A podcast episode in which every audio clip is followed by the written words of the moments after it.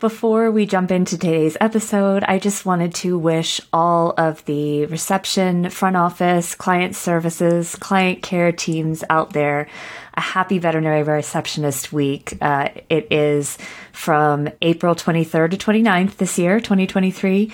And so this episode will be coming out during Veterinary Receptionist Week. And I think that's very apt because our guest is, in fact, a veterinary receptionist and a rock star one at that. And like all of you, she is not just a veterinary receptionist. She has a super important job. And I don't like hearing people say, I'm just a receptionist or I just work at the front desk, I'm just in the phone room, because you are on the front lines. You are uh, an absolutely vital part of each veterinary practice, and every client experience depends on you. And that's a big responsibility, and um, I don't think we give that the weight that it deserves a lot of the time. So uh, I'm really glad that we have a week now to celebrate you, but um, you deserve to be celebrated every day. And Kelly Johnson definitely is a fantastic example of what it means to really treat veteran being a receptionist, being a CSR as a career and not something as a stepping stone on the way to something else uh, if that's not what serves you. It is a legitimate career in and of itself, and you all do really important and wonderful work. And I just wanted to also say thank you to Erin Davis for introducing us. Uh, you said that I would love Kelly, and you were absolutely right. And everybody listening, if they don't already love her, is about to here in a few short minutes. So happy Veterinary Receptionist Week 2023. Please enjoy this interview with Kelly Johnson. Hi, welcome back to Central Line. I'm your host, Katie Berlin, and my guest today is Kelly Johnson. Kelly, how are you? I'm well, thank you. Welcome to Central Line. I'm so excited for this conversation. Actually, we have two conversations they'll be coming to you in parts one and two.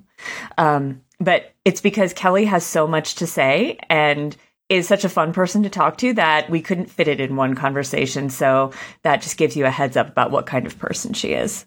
So Kelly, welcome to Central Line. It's really exciting to have you here. Oh, it's so exciting to be here. Thank you so much. Can you give us a little bit of background about yourself and how you came to be sitting here? Oh my goodness. So, uh, I grew up in Wisconsin, and my accent every so often will come out. So, you upper Great Lakes people will think I sound very normal. Um, but I now live in Boston. I call Boston home. So, sometimes the Boston accent comes out. um, uh, yes, I grew up in Wisconsin. Uh, got uh, a liberal arts degree. I started off as a music Woo-hoo! major.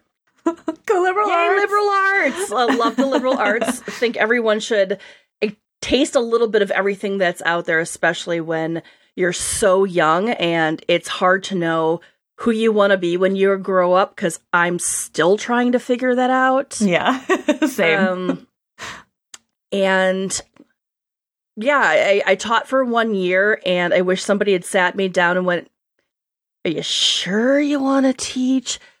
Don't regret the degree, don't regret the experience, but it just wasn't for me. And like most people, I wandered in the wilderness trying to figure out what I was going to do. Decided at one point with some weird epiphany that I was going to go to grad school after deciding I was never going back to school. So I think that's how most people get to grad school. Like it, not necessarily vet school, but like grad school for sure. It seems like it's a, a disease, and once it yeah. bites, there's no cure. yeah, and it's I'm like sorry. a beacon in the wilderness somehow. So you're it like, I is. think I'll go there. Yeah. So I I went exploring. I was actually working for an airline at the time and uh, I had the opportunity to fly all these wonderful places at almost nothing. I paid almost nothing to fly and decided I'm going to go and check out some grad schools. And I wanted to go to seminary. I w- thought I was going to be a um, a pastor, a ordained pastor. And after exploring a couple places, I went to Boston University, and instantly that feeling. If you've ever had it, you know what I'm talking about. I'm home. Yeah. This is it. This is exactly where I need to be. I don't know why. Or you know, experience like this is my pet. This is my human. This is my familiar. You just know. Yeah. And I felt that way about Boston University. So Shout out Terriers. and uh, graduated. Found along the way, thankfully, people did sit me down and talk to me about that. And the ordained life was not for me. So, once again, wandering in the wilderness, and I accidentally stumbled upon veterinary medicine. My first job took a real big chance on me. A woman has a master's degree. Why does she want to do reception work? And I fell in love with it. I, I fell in love with veterinary medicine, and I feel like once again, I found my place to be. So that's my wandering for 20 years, finding my way to this space. That is not the story that most people think of when they think of who's behind the reception desk at a vet clinic. Like that's a very it's a very long and windy road. Um, and I love that you found vet med after all that and said this is my home. And so Kelly, you're a veterinary receptionist now, and we'll talk more about why you like to use that title. Um, and you're also uh, looking to be a pet chaplain. Is that correct? So I'm looking to be a. uh, heading towards board certified chaplain. I mm-hmm. uh, my the first step right now for me is going to be a associate certified chaplain. Uh, yeah, that that's another conversation for another day. But but I'm looking. I'm part two. yeah, I'm working towards being a board certified chaplain. Uh, full stop. And with a couple of other people across the country, uh, we're looking at creating veterinary chaplaincy. Mm. Um, there are pet chaplains, and that's actually a registered trademark. So I want to be careful oh, on using okay. that one. Um, I am a pet chaplain. I, I do have the, the training from them, but I, I'm working on being a chaplain within the veterinary industry. Very cool. Yeah, that's super cool, and we'll touch on that some today. But um, but yeah, we are going to save a little bit of that for conversation part two, um, where we'll talk more about grief and um, and all many of the things that come along with grief because grief is complex. But today, I the reason that I wanted to talk to you and that I was so excited um, to meet you is that you are a veterinary receptionist and in no way are you, and I'm using air quotes here, are you just a receptionist? Um, and so, bef- but, you know, I, I love that you are so passionate about the veterinary industry and um, that you have so many different avenues that you've explored in your life because it, it, you know, I, I agree with you. I think we should all taste a little bit of everything. It makes us more interesting people and it makes sure that where we are is where we want to be, which is very important. Um, but before we get any further, I was just going to ask you what guides you in your life and work? Mm. Trauma comes to everybody, and it's not your fault that trauma fell upon you, but it is your responsibility to do something with it. And my my response to the trauma that I've experienced in my life is to learn more about it, um, how it affects me, how it affects the world around me. And then I try to turn that around and support others. Some days I do it well, some days I don't. It's it's a constant journey, but understanding that everybody is shouldering some level of weight that I never get to know. Um, everybody is not just a, a book, but I only get to see the glossy jacket. I don't even get to read the back. I, I see the title, I see the picture on the front, and hopefully at some point I get to read a few of the words inside their book. And that I try to use that as my guiding principle, whether it's in the office or doing my grief care work or oh, driving down the Mass Pike. Definitely driving down the Mass Pike. I've never met drivers like there are in Boston. OMG. anyway, um, so it's definitely an exercise in everybody's got stuff mm-hmm. when you're driving in Massachusetts. Um, so, but I, I love don't think people light. in Chicago don't get out of this. I yeah. have driven down 94, and you people in Chicago, love to you all. you know, um, Atlanta is also very scary. I just experienced that for the first time. Driving in Atlanta is terrifying. It's a death-defying experience. Um, Let's just say everybody, you've all got your troubles with driving. Yeah, yeah. I mean, every everybody's got something. I'm from DC, you know. Um, but Boston gets its own kind of award simply because the streets are totally insane and there are all those little roundabouts, and I just don't understand them. Like sometimes if you're if you're looking at a GPS like while you're driving in Boston, like the GPS looks like it's gone totally crazy. So I just I don't know how anybody does it. Anyway. Or it just cuts out. Yeah, or it's like, you know what, I just give up. So should you. That's why we have public transportation. anyway, um, well, I, I love that guiding light because you're right. We've all got stuff, and that informs so much of your work, both as a receptionist and as a grief counselor and i should say grief specialist because it, you really are a specialist in that and you really are um, are doing such amazing work and you know i want to i want to pause on that title of veterinary receptionist because i it's funny because in a lot of conversations and in our written materials, I try to avoid using the phrase receptionist. I've sort of trained myself to not use that word and to use CSR or um, we at the hospital I was at last, we called them client care specialists or CCSs. Um, and it, it seems like more of a specific title that encompass so much more of what what that role in, entails. Um, why does veterinary receptionist in particular ring true for you? So,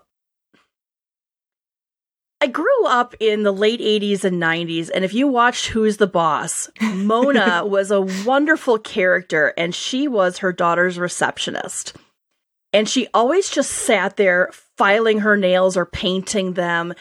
And I think some people have that idea of a receptionist, somebody who just pushes the paper, gets things done, and then lives their life in between those moments. Like bare minimum. Yes. And when I started um, kind of looking around and, and jobs in the medical field, I saw a lot of medical receptionists. And what an elevation to that title. When you're in the medical field, there's a certain level of professionalism that is inherently expected out of that. And so I, while the jobs I've had do encompass receptionist or CSR, CCA, um, I I have put down veterinary receptionist as my title on my resume, and it's because I am proud of being a medical receptionist in the veterinary field. I know so much more than just how to work on Word or an Excel document or answer the phone. I know about medications and I know flag words and trigger words that mean I need to ask for more help or ask more questions. There is a professionalism when when I claim that I'm a receptionist in the medical field and I want to bring that elevation to the profession in.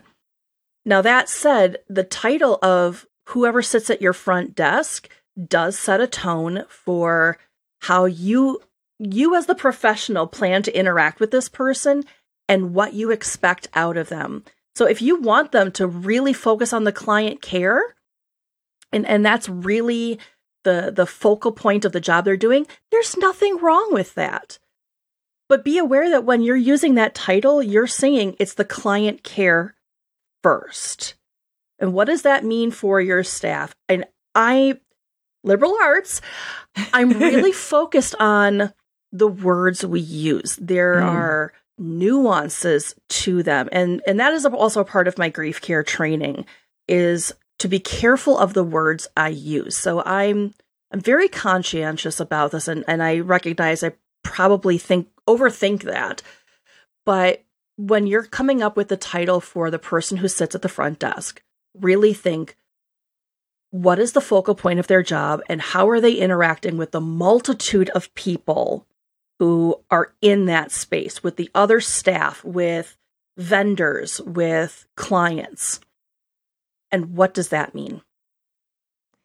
That's really interesting, Kelly. I've never heard anyone talk about it like that before. And um, you're right. I mean, when you go to your doctor's office, the, the medical receptionists at a doctor's office or at a hospital are, I mean, they know so much. They're, that's a specialty position where it takes a ton of training and a lot of time to get comfortable with all of the terminology and the the steps that go into figuring out how to make this experience both good for the client, good for the medical team, and accurate and you know, so no mistakes are made. And that all starts at that front desk.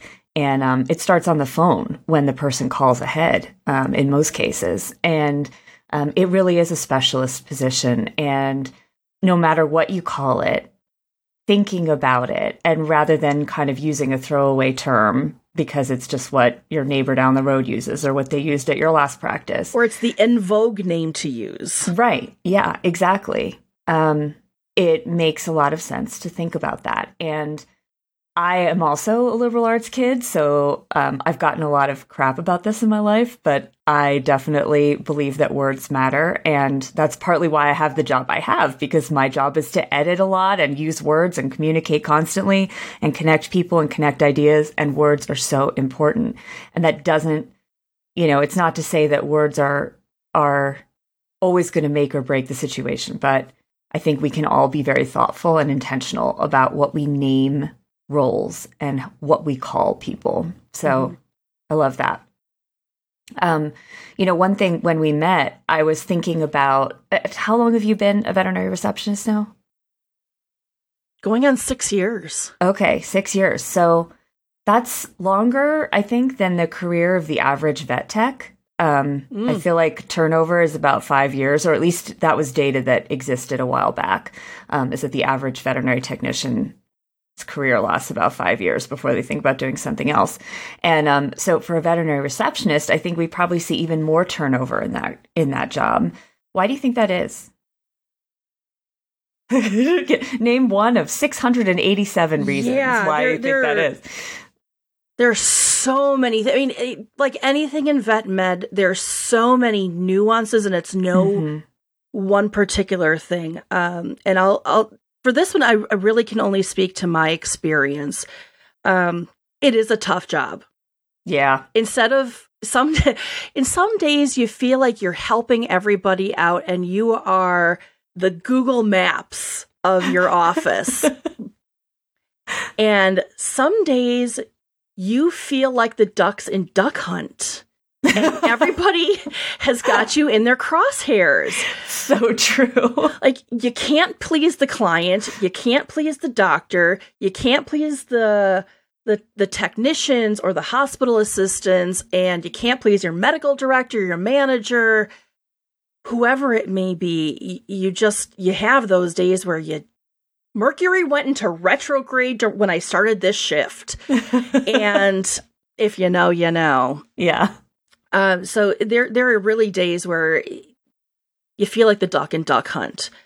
Um, the pay is really low. And and I know that is a, a common feeling across this, across all segments of veterinary medicine. And I, and I know that's a huge conversation, but reception work is generally considered an entry level position. You don't have to have any education in veterinary medicine or any medicine for some people, this is their very first professional job yeah. and they're paid like that. But it's not a living wage. And for the amount of work that you have to do, um, a living wage should be expected out of that. This is not something a 16 year old could ever do. I find that, oh, the small working space, look at the space your reception team has. I know we all joke about technicians can give you advice on the best deodorant to wear because they're always up in each other's armpits. But think about how much they move in and out of that space. Your reception team has one third to one quarter of the space that the rest of your team has. You have a disagreement with somebody, you work on that pet, and then you move to opposite sides of the treatment area. You have that ability. When I'm working up at reception, I can literally touch the person I'm working with for the entire shift. If somehow an alien came down and made us Siamese twins, we could still do our job. that's rough, especially if there are any conflicts that are happening or some, I mean, it doesn't have to be like conflict. Right. It, it can just be tension of how to handle a difficult client and, and you each have different approaches. You are in such a bubble and the eyes are always on you. So 1984. Um, because you know you've got the cameras because you have to there's there's medications around you've got clients who are always seeing you you can't make facial expressions you can't run into back roll your eyes stomp your feet i mean maybe you can and then come back but you're always on Mm-hmm. um and there's a lack of education and growth opportunities Mm. you become a csr and maybe the next thing next elevation is leadership or some sort of supervisor management. Well, not everybody's destined for that. I'm not. I, I am definitely not management material. I don't want to formally lead people in in their positions. Um, I don't want to have that level of authority. I, I that's just not who I am. Um, And it's good. We don't want everybody to want to be managers, right? No, you don't There's want no bad room managers. for that many people to be managers. Well, but there's no room for bad managers. Right, Management that- is hard enough, and if your heart is not in it and you know that you don't have the skill set for it, yeah. Don't be in that position. Yeah. Just don't. and I would say the last thing is a lack of agency. Mm. Yeah, uh, I I've been with places or been in positions where they say you're empowered to do this, but the moment you try to do that, why did you do it? That's costing us money, and that dichotomy of you have agency, but don't you dare use it. Right. You can do it, but not like that. Yeah, like if you're going to empower your staff, be very clear about how they are empowered to do things. Um, one of the places I worked, I love this. If if it was really busy and I mean it was a smaller place, but if it was really busy and we were backed up, I was allowed to order pizza for people. And, and rather than people being hangry, now they're eating something. I've cared for them. The staff has a moment to catch up. And that abated a lot. Or I could order somebody a coffee because they'd been there for 12 hours with their sick pet and were we're not going to leave their side. Like that's an empowerment that I can actually care for that client while the rest of the team really cares for their pet. Like in fact, that's something I do when um, when I have codes or, or serious cases come in. I'm talking to the client, getting the information, and I will say to them, We're all here for you. They're going to focus on Fluffy. My name is Kelly, and I am here for you. That's my only job right now. Whatever you need, you let them know you need me, and I got you. Like that's love that. empowerment. Yeah. Empower your CSRs. We we are powerful creatures. Yes. Yeah, for sure. And that empowerment, um, just the idea that, you know, that client is trusting the veterinary team with their pet and they're probably pretty stressed out because you work in emergency right now, right? Yes. So things are pretty are pretty stressful there. Um, people aren't coming in to have like a ear infection recheck there, um, as a general rule. And so that stressed out client needs more taking care of than most people. Um, because they're in that that anxious, stressed out state. They know it's going to cost a lot of money probably, and they're freaked out about what's going on that they can't see. Um, and to have you be the person that's trusted to say, What can I do for you for that client? That's a lot of trust because that, even though we're here to take care of the pets, like as a veterinary profession, the, the pets don't come alone. And the client is the one who makes the decisions and the one who's going to make that interaction go smoothly or not go smoothly. And for you to take care of the client gives you a lot of control over what the rest of the team's experience is going to be like. Well, and the Um, team knows exactly who to go to to get stuff Mhm. from the client rather than them having to leave the treatment area. They can call up to reception. Hey, is Kelly there? Okay, I need you to go talk to Fluffy's owners. We need to get this information. Can you call their RDVM and get this. Like there's a point of contact for the front and for the back to allow better communication. Yeah. And better use of time. Yeah. That makes so much sense. And the client doesn't feel like they're being shuffled around from person to person or having to tell the same story three times. That is super annoying. Mm-hmm. Um, been there as the client. I already now. talked to somebody like about this. Well, sorry. Yeah. Sorry. Yeah. They're in the middle of taking care of someone else right now. So they've already forgotten you. Yeah. um, yeah. No, I, I can see. So all of that is, is a lot. I mean, as as somebody who worked at a front desk in a vet hospital, a very small vet hospital in LA, I worked at the front desk with one other person, you know, at a time um, for a few months before I became an assistant.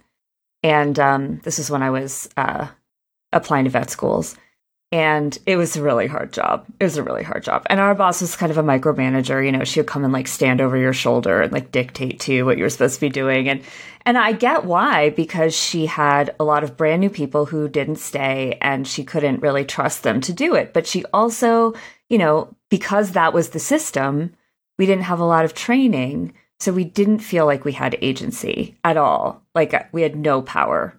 Everything went on a note, and the note went back to doctor and that was like that was the system. And we we all called her Doctor, just Doctor.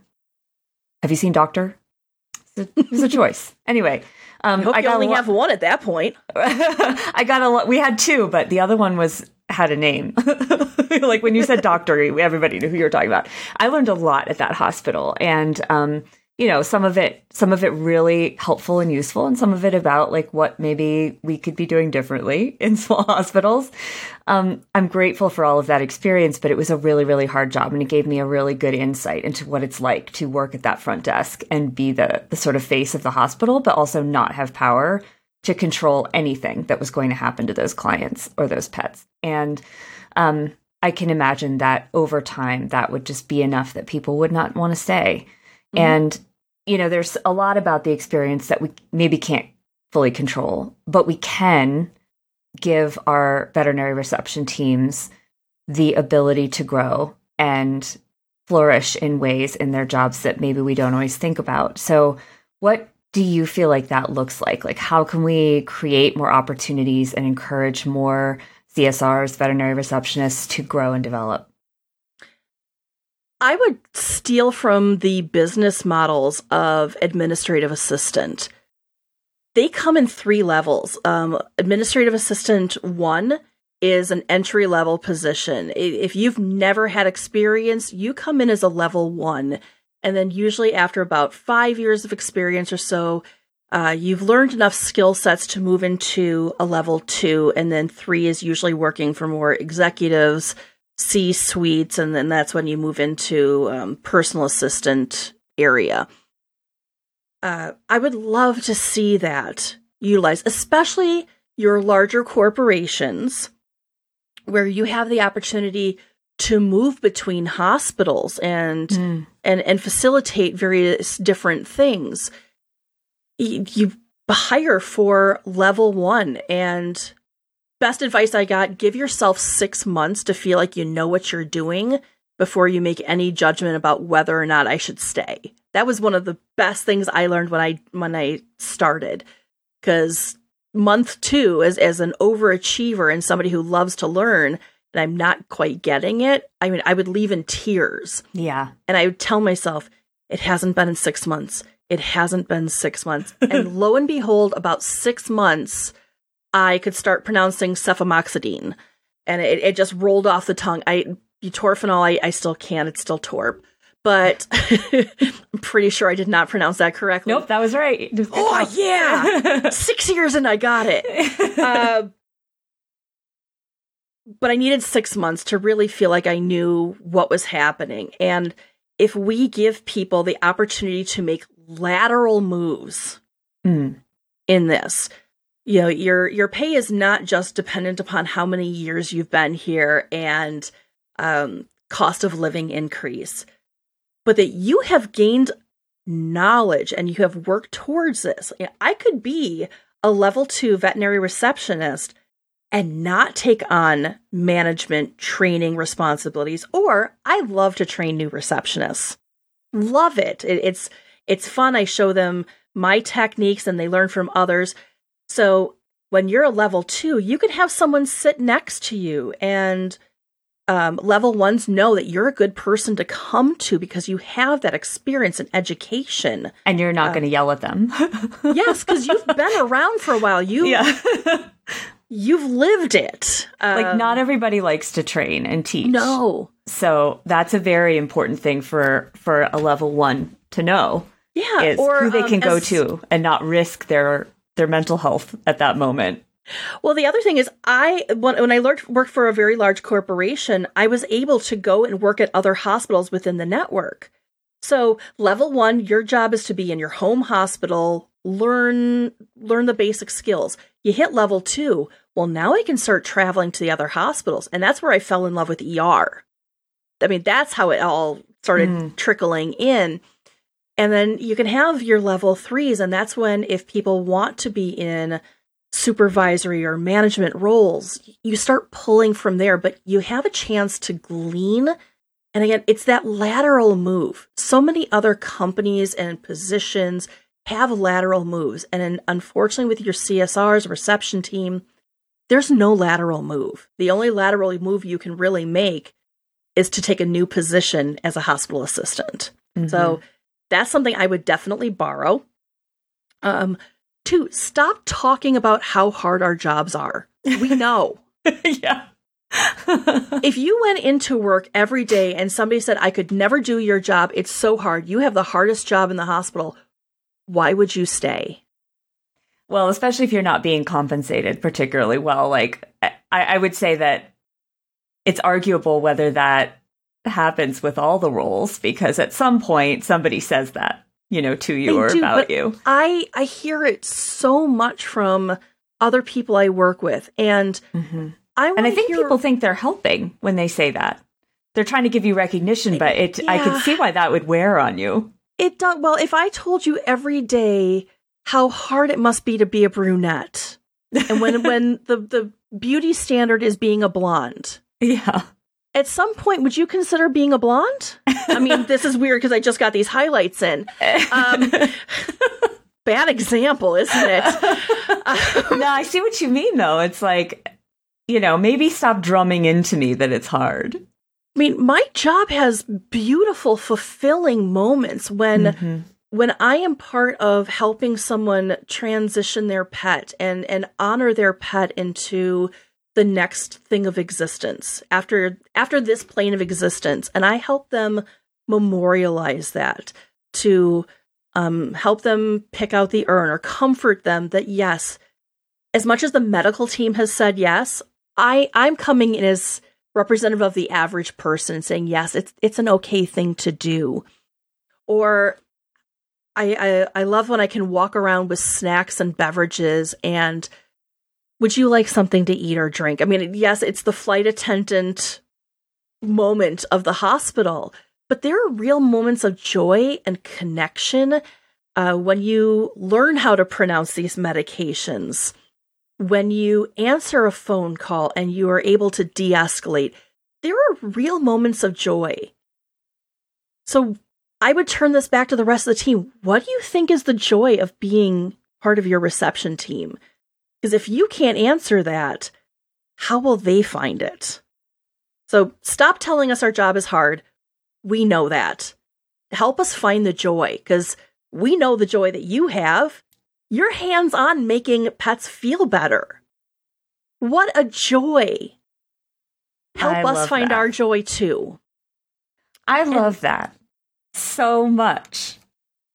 No one's ever said that that I've yeah. heard there there's real joy in my job and that's what keeps me going mm-hmm. um, and then lean into our skill sets you know it, we, we're joking about the liberal arts thing but i have worked with some people who have amazing backgrounds i worked with a, a woman who is an undertaker well she studied to be an undertaker um, I work with a woman who used to be a professional wrestler when she was younger. Uh, women who, and this is mostly women, uh, but have psychology degrees and have studied art or they love to rock climb. There's so many skill sets because most of us did not intend to end up in veterinary medicine. We didn't study animal science with the intention of being here. We generally accidentally fell into it. And maybe they want to take care of things like do you have somebody who studied English? Have them work on your social media or create a quarterly newsletter to go out to your clients about what's happening in the hospital and who are the members of your team and, and lift that up or creating new patient packets. I used to do that and I loved it. It, it just putting all the little goodies together. Someone who, like me who loves to take care of the aftercare and be responsible for making sure that we have the up to date information from our crematorium or they're following up to make sure that people know the ashes have come back or other memorial items have come back and um, you know, are very sensitive to to that phone call because I mean, it's a sensitive phone call. Mm-hmm. Um, even helping with making bandages and flushes. Like how we want to utilize our skill sets, uh, organizational skill. Oh my gosh, so many organizational people in your reception team. Yes. We want to be utilized to the fullness of our personhood. Not not to to maximize the output per hour that we're there, but see me as a person mm-hmm. and, and who I am and what I love, and then help me utilize that. You've got so many skilled people in your CSR team and your veterinary team. If you're a fan of Central Line, there's a good chance you're a super fan of VetMed. Well, I've got big news. AAHAcon, the ultimate event for veterinary superfans, is coming to San Diego, the home of the con, this September. Level up your skills, knowledge, and connection with more medical and scientific tracks, a killer keynote, and interactive learning experiences for the entire veterinary team. Early bird registration is open now. Visit aaha.org slash aahacon. That's aaha.org slash A-A-H-A-C-O-N to learn more and save your spot. That's amazing. And as you're talking, I'm picturing all of the people that I've met on CSR teams who are multi talented and who had skills that sort of came out. Like we had somebody who was really good at illustrating and could do like cartoons, and we had somebody who was a talented photographer and she's really interested in film. We actually had somebody who was going to go to school to be an undertaker um, at in the CSR team at, at my last hospital. And I think a lot of times veterinary receptionists who have outside interests um, or who have aspirations to do something else are sort of seen as like temporary. And it's like, well, they're space fillers until they go off to school or whatever. And I wonder how many times we actually ask them, like, if you could stay and use some of those skills or grow some of those skills and use them for our hospital, for veterinary medicine, would you? because we, at least many practices, will happily pay like a marketing company to run their website and they'll put out like a stock newsletter. You know, there'll be somebody at the marketing company who's like writing a newsletter for the clinic and sending it out. And it's very impersonal a lot of times. And I wonder what would happen if you took that English major slash, you know, aspiring creative writer um, on your team and said, hey, you know, once a month, would you do this? because it would be so personal and there would be photos of your team. And they might not be stock photo quality but they'd be of your team. Mm-hmm. and those personal connections to your practice are worth so much more than a perfectly polished newsletter. Um, it's just you know there's it takes somebody to coordinate these things. And i know people are thinking like yeah but it, i just would wish somebody would just do this for me. But give them the chance to do it for you and give them, give pay them, them the money to, that you would pay like that marketing company to do it. Yeah. To, to, just go into another room and like six hours. Yeah. Six hours a month or even a quarter to go off and fulfill their passion in your workplace. Yeah. Fabulous. Yeah. You said something when we were talking before we we recorded um, I wrote it down because you. so for people listening slash watching, Kelly does this thing where she like, drops these truth nuggets that are like perfectly put. That you're just like, why didn't anybody ever say that to me? I'm, I'm just like a bunny hopping around dropping nuggets. Yes, exactly.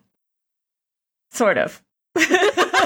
I mean, they're happy little nuggets. They're happy little nuggets. Yeah, I mean, they're necessary for life. So, but you said this one thing because it, it, was sort of related to. It made me think of it because you had said something just now where you're like, "Stop telling us our jobs are hard. You know, help us find the joy." That's a nugget for sure. I'm going to take that with me. You know, I, I always thought that it was helpful to to show that you knew how hard, you know, your reception team had it.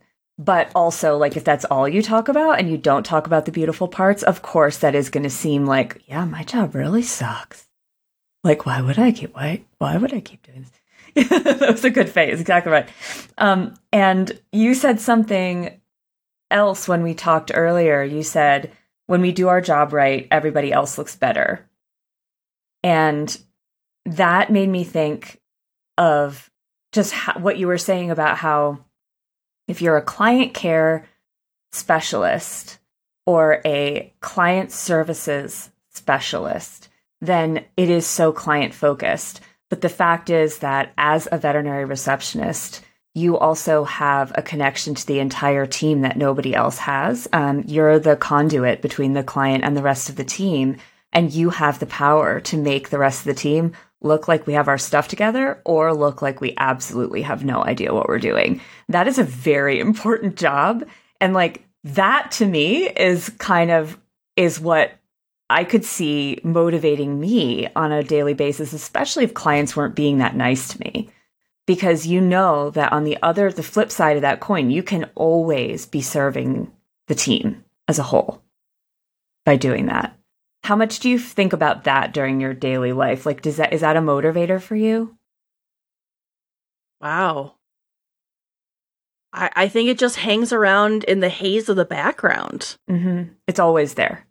I mean, think about the last flight you took, and like the how much did your flight attendant contribute to that?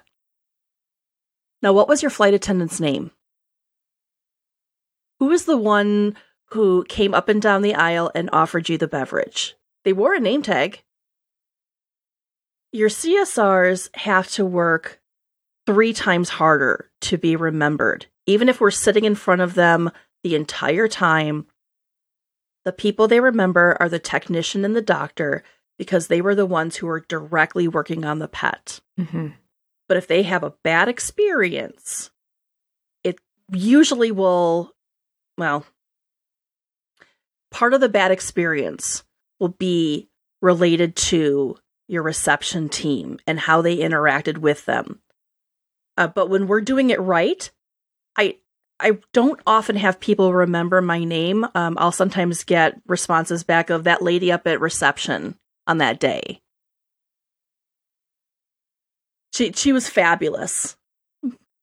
They they don't remember my name, and you know what? That's okay. But I see how much that elevated the experience. They got me right back to, you know, Fluffy right back. And then I met with this doctor and this tech and, and this assistant. It's it's how I handled it on the phone and I, I, I I'm kind of dancing around this, but it's okay that they don't remember me. Mm-hmm. But when I see that how much they appreciated the team, I'm part of that team. Yes. Even if I am not singled out, because I know I'm going to have to work way harder to do that. And even if I put my blood, sweat, and tears into it, they may not remember me, but they remember how I made them felt. Yes. That's enough. You know, and I, I think in emergency, it's probably more common then we think that that clients don't remember the names of anybody on the team. Because like if you're not wearing a name tag especially um, but like i took my dog into emergency a few weeks ago for neck pain um, and i had a fantastic experience. I went i traveled half an hour to go to this er even though there are ones closer to me because i had a friend recommended and, and they were amazing. Um, shout out to Evolution in Denver, in Lakewood. And the doctor who was working that day, I think she may have been a relief doctor because the, the staff didn't know her very well. She wasn't, she was wearing scrubs and she didn't have a name tag on. And I remember having to ask what her name was when I was checking out just because it, she took such good care of us. Um, and I don't remember it. I was stressed out that entire time. I was so worried about my dog. He's 100 years old, you know, and every time he has something go wrong, I think it's like the last thing. Um, I don't, but I remember feeling taken care of. And mm-hmm. they had a technician who was like a Chihuahua whisperer and she carried him around, you know, and I knew he was going to be in good hands, even though I couldn't be with him the whole time. Also, that a massive skill set that is completely underrated is absolutely. Chihuahua whisperer. Yes, absolutely. like, there's always one, and you just hope that they're on that day when you have to come in on emergency with your with your mean Chihuahua because he is very good at it, like very good at it. um, and you know, especially if he needed like handling of any kind, you know. Um, but uh, I don't remember her name either. And I wish I did, you know, but the respect and the gratitude that I have for them is undiminished, whether or not I know their names. And if we have to go back and I see them again, I will remember because it'll be more than once. But most likely I won't ever see them again. And I'm mm-hmm. super grateful to them. And you're right, it is about the feeling that comes with that visit that that client goes home with. Like, I have no idea what went on in that treatment area because it wasn't an open hospital. I didn't see it. But I left feeling like I trusted that team because of the way I was treated and the way that I saw them treating him in front of me. And you can't you can't pay enough money for that experience, you know? Um, and and the front office team is a huge, huge part of that. So Okay. I remove a lot of makeup from my scrubs for people crying oh. on me. yeah. That's it. That's why CSRs need a scrub allowance, everyone. yes. Yes. And um embroider their names on their scrubs. Yeah, make it special. It says, I think they're going to stay. I'm going to put the money into personalizing this because I believe they're going to stay. I love that. I mean, when you go to restaurants or hotels, you know they're they're printing out those labels and slapping it on a generic name badge. Sometimes it's like the tape over the oh name. Oh my gosh, you, know? you can see it. It's so obvious. These people are transient. Yeah. They're here for a season and then they're gone. But when I was able to get my name embroidered on my scrub, I felt like I belonged. Like mm. they expected me to stay. So if your budget can allow for it, or if you can get, um, if somebody has a sewing machine that does this, embroider your team's name on scrubs. I, truly, you you are going to make them feel like they belong. I love that so much. Yeah, um, it's a s- very small expense for a very big gesture. Um, oh, and I love that now I get to put my credentials on so I mean, I'm not I'm not a CVT or mm-hmm. any letter VT, um, but I get to put my master's um, yeah. credential on there, and and I love that I am honored for the education I have, and if other people go and get uh, like compassion fatigue certification, they can add that to the end. Show the training that your entire team has. Yeah, fear free certification we are Stick that on there. professionals. We we are working in a professional industry. It mm-hmm. doesn't take much to allow people to do that, and and it's an a recognition again of their personhood and the things that they've gone out to do. Love Please that. do it. Please do that. Yeah, love it. Okay, so that's a really good um, segue into the the last real question I was going to ask you because that is a concrete thing that people can do like tomorrow to make their front office team feel just as valued as their technician team. Because that that idea of like okay you're part of the team now not like you're a warm body in this rolling chair like next to this other warm body like, oh yes, and get we, us rolling chairs, please. yeah, please, but um, please. but be careful when you sit in the rolling chairs because I remember some very near death experiences, like when the, the, chairs are just too rolly on those slippery floors. Like, oh my gosh. Anyway, um, Rebecca, if you're watching, I'm so sorry about that chair experience. I'm so sorry. You know, I used to I used to work um, when I started working from home. I was working for Clinician's Brief, and I was working um, from home for the first time and I spent a lot of time at my desk and I wasn't used to it. And so I got like one of those balls, like a fitness ball to sit on because somebody was like, oh, this way you won't get so fatigued. Your like hip flexors like it. Yeah, I fell off that ball so many times. Like one time it just, for some reason, the floor in my den was like a little sloped like this. And so every time I wasn't sitting on it, it would roll away from me. And I would think it was there and it was not there. This is why they make those chairs with the like bouncy ball on. Anyway. Yeah. Sympathy. Sympathy. Especially if clients are looking at you when it happens. anyway, you know, sometimes you need that laugh. Yeah, I mean, sometimes it could definitely break the tension. I could. See that. There's not that. much to laugh about at the ER, so we grab onto everything. Yeah, as long as you don't then need the ER afterwards. Yeah, fair.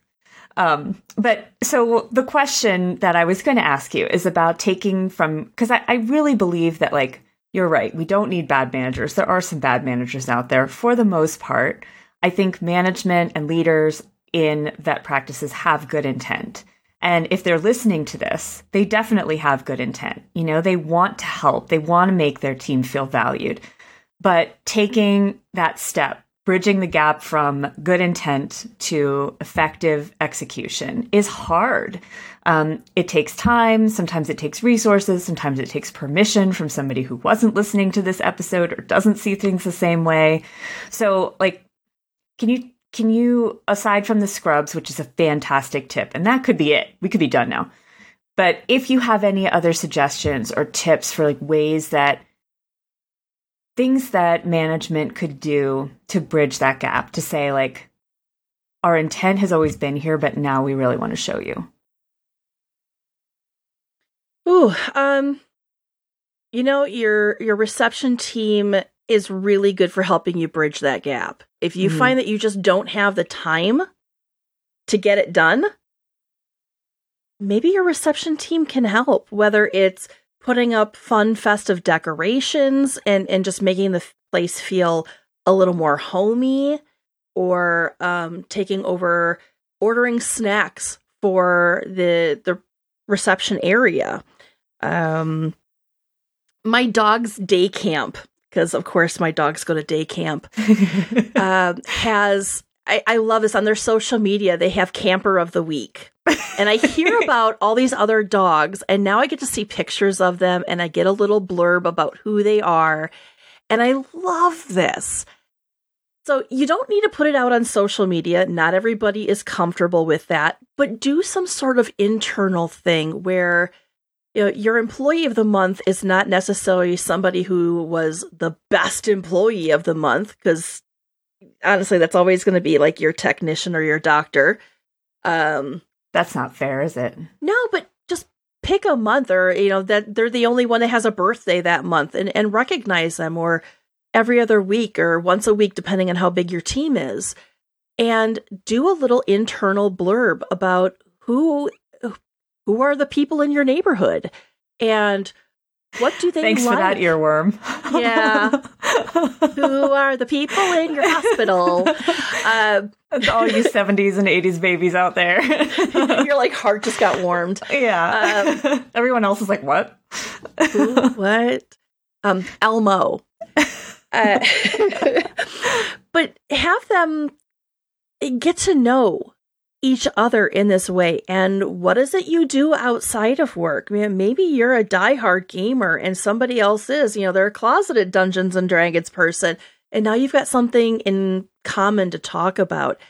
Um, have people get to know each other and facilitate more authentic personal communication that is an all by itself a team builder that you are not responsible for. It just offering the opportunity for people to better get to know each other is something that you can make a commitment to and then have somebody else on the team who loves doing communications or something like that take over. Going back to the agency thing, really be clear with your team about when mm. things come up you know, that's a great opportunity to talk about what is your agency in this. And then this is really going to go for managers.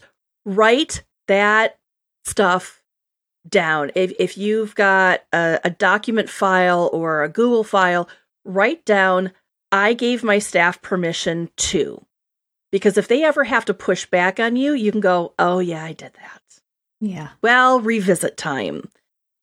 Own, yes, I said it. Oops, now we need to revisit. Um, but I like yeah. that. Clear is kind, right? Yes, I mean, the, people have best intentions. Mm-hmm. Uh, We we said that before. People have best intentions. They want to do things right. We're human and we make mistakes. Yeah. Kelly, I could talk to you all day. Luckily, we will have another episode coming up. So uh, we'll get to talk some more. Um, but for now, I think that's a good place to leave it. I love all of your advice and your passion for the industry that you never meant to end up in and now clearly are making a home in. Can I just say a shout out for a couple of CEs? Do it. Um, your reception team really doesn't get to take advantage of a lot of the CEs out there. I, while I'm interested in DCM, how am I ever going to use that? I, Yeah. I'm not going to be able to talk to a client about that. I, I'm really going to be doing it for my own dogs. But I would love to see some CE out there, especially since your hospital assistants, your reception team are brand new. Let's do CE on medical terminology and abbreviations. Um, I need to know that SX means surgery and TX means treatment, or Q means how frequently. Um, I need to know that methadone really cannot be abbreviated. Um, yes, uh, and and there are certain things you should never write in the record. yes, absolutely. Let, let's do some basic terminology CE, like CE 090, uh, not even CE 100, but let, let, let's start with that. Um, what are flags that you need to ask more questions or get a professional on the phone, like a, get a doctor or a lead technician? You know, my cat's having difficulty breathing. Is it open mouth breathing? Like, you're brand new. You don't know to ask that question. yeah. Um, or my my dog's a little lethargic.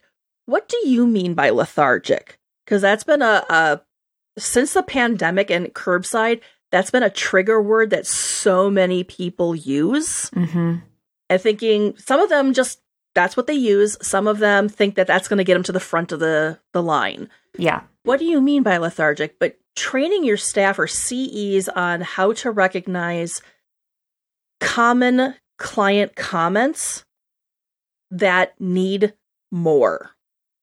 Um, DEI training. Your reception team, snap, snap, snap. Your your reception team is literally encountering everyone. We need to know um, anti-Semitic training, um, anti LGBTQ discrimination training, anti racism training, and to confront your own bias. hmm I confronted a lot of that in my grad school. I'm still confronting that on a daily basis and having to go check yourself. Where's your privilege? What are you doing right now? So DEI important. training. I mean, we we've seen a lot of this happen, unfortunately, to a number of our um, veterinarians recently. And my shout out to those of you who have turned it around as a training opportunity for the rest of us with love and compassion. But your reception team is full on facing it with the general public. We need to have more DEI CE um, and de escalation training we don't need to be SWAT trained, but Hopefully, the de-escalation training will keep you from needing to be SWAT trained. exactly like we're going to be the front line of an angry client. yeah. Absolutely. What can we do to bring that down to ensure people I'm not the person to take care of this, but I'm going to make sure you're handed off to the person who can. How do we prevent people from screaming in our lobbies, I never should have come here. I should have gone to X hospital instead? De escalation training, absolutely. There, there are CEs we could be doing with the whole team, but reception specifically. Um, and I, I really hope somebody out there starts providing reception focused training that the rest of the team can utilize. I love all those ideas. And of course, as a content creator and in a position at AAHA to make suggestions about stuff like this, um, I am making a note of that. And when we when we get the transcript for this episode, I'm going to be taking a lot of notes and sending them to to the rest of of our team because I think those are all fantastic ideas. And um, you know, it reminds me we have this one one page in our pain management guidelines toolkit, um, which you can find online at the pain management guidelines site. Um, it's a free download and it's a toolkit that contains resources for the whole team. And one of the pages is a, I think there's two pages that are a client care corner. And um, it's got all these speech bubbles of like things that clients say that might actually mean their pet's in pain, but none of them are saying my pet is in pain, you know? And we need like a translation like that for so many other situations. Like you said, what are the follow up questions to ask? What what is the thing that instantly in your brain is like the red light goes on and you have to go to the big red phone, you know, versus mm-hmm. like take a note. Um, and that is seems like such an obvious thing, and yet I haven't seen that. No, it, it's kind of an instinct thing for doing it throughout the years. I mm-hmm. because I've been in the field almost six years, and I had a case recently. Uh, we were full, and we were asking people to uh, kind of stay in their cars because the weather was awful and, until we could triage. And I went to the team. I said, hey, something about this phone call seems wrong. The the owner's tone of voice is off, and they're not using any of the flag trigger words, but it's it's enough stuff together. Like, can someone just go put eyes on this pet and make sure it's okay to wait for a full triage? And turns out we caught it just before it was going to become a a critical situation. Like the pet really needed to be seen. It wasn't critical, but if we had waited until we could triage, it, it really could have become critical. Yeah. And knowing that by experience may have saved that pet's life. Yeah. I, I, I needed to be the advocate for that patient. And I, I just love to to see more of it there are things that we can do beyond instinct. There, there's just certain words that people use, or while it may re- vary from region to region, there are certain tones of voice mm-hmm. that you know this is not right. Yeah. Um, we've actually used the term, um, it's an owner code. Ah. Like the pet is stable, but the owner is not. Yeah. And sometimes we just, like, it's, it's a cue to the team. We don't need to bring out the crash cart, but we do need to address this so the owner doesn't escalate. Again, de escalation training. Yeah. Like if you can put someone can come out, put eyes on the pet, you are okay to wait until we can do a full triage. This this is a mini triage, like this is a mini mani pedi. Right. Um it, it takes so much stress out of the experience and then we can take over from that point how can I help you? I'm here for you. What else can I do for you? And the team said we're okay, but if anything changes, I know who to call. Yeah. Ghostbusters. No. Yeah. yeah. Well, and it sometimes that's a good point that sometimes de escalation is just taking a minute to let the client know they're heard. It doesn't yes. even have to be like a special technique. It's just not saying, hey, you have to wait your turn. It's saying, okay, this client is really upset. It's going to take me two minutes to decide whether they're right or they need, or they just need to, you know, they need to be reassured in this moment. Um, and that's something that I know I've been guilty of not taking the time to do because I've been indignant that clients would think that that their situation was more important than what I was working on. Not good. That's not it's not like the the suffering Olympics. Like if they're that upset, they're suffering whether or not the pet is actually critical. Yeah, and I love when we can just say, look, your your pet is stable enough to wait a little mm-hmm. while. We've got a patient who needs us right now. That patient cannot wait. Um, but I I I see you, I see your pet. We're going to be okay if you wait 20 more minutes. Yeah. Okay, cuz now I know when you leave for another pet, that pet can't wait 20 minutes. Yeah.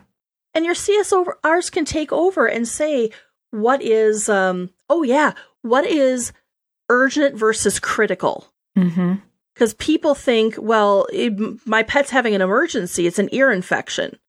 Literally, I've had people say that this is an emergency. He has an ear infection. Okay, well, they're with a critical pace case right now. What does critical mean? It means the patient's not breathing or doesn't have a heartbeat. Oh, we can do that. We can we can go to that chart with the colors and say, you know, this is what it is. They they've put your pet as like stage green. We can Which wait. is a good thing. Yes. it's a good thing to be stage green. So medically, this is amazing. yes. Time wise, this is awful. Yes. Do you want to order Great news. Do you, you are Grubhub?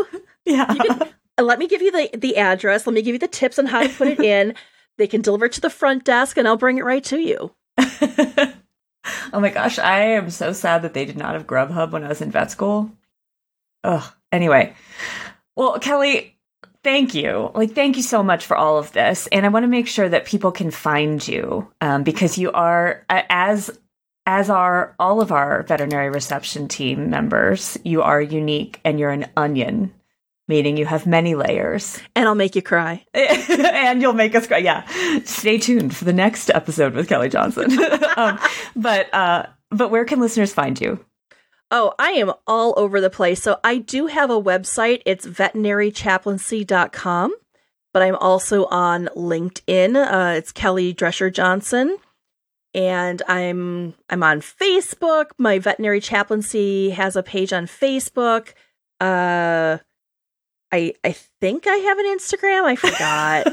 uh, we'll put all the links in the show notes that we can find. I'm I'm everywhere. I'm like Visa. I'm everywhere you want to be.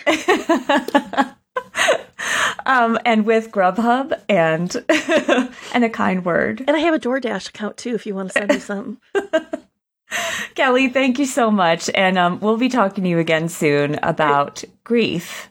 Yes. Um, and even though it's going to be about grief, I have a feeling we'll, we'll be doing plenty of giggling on that episode too. And I love that about you.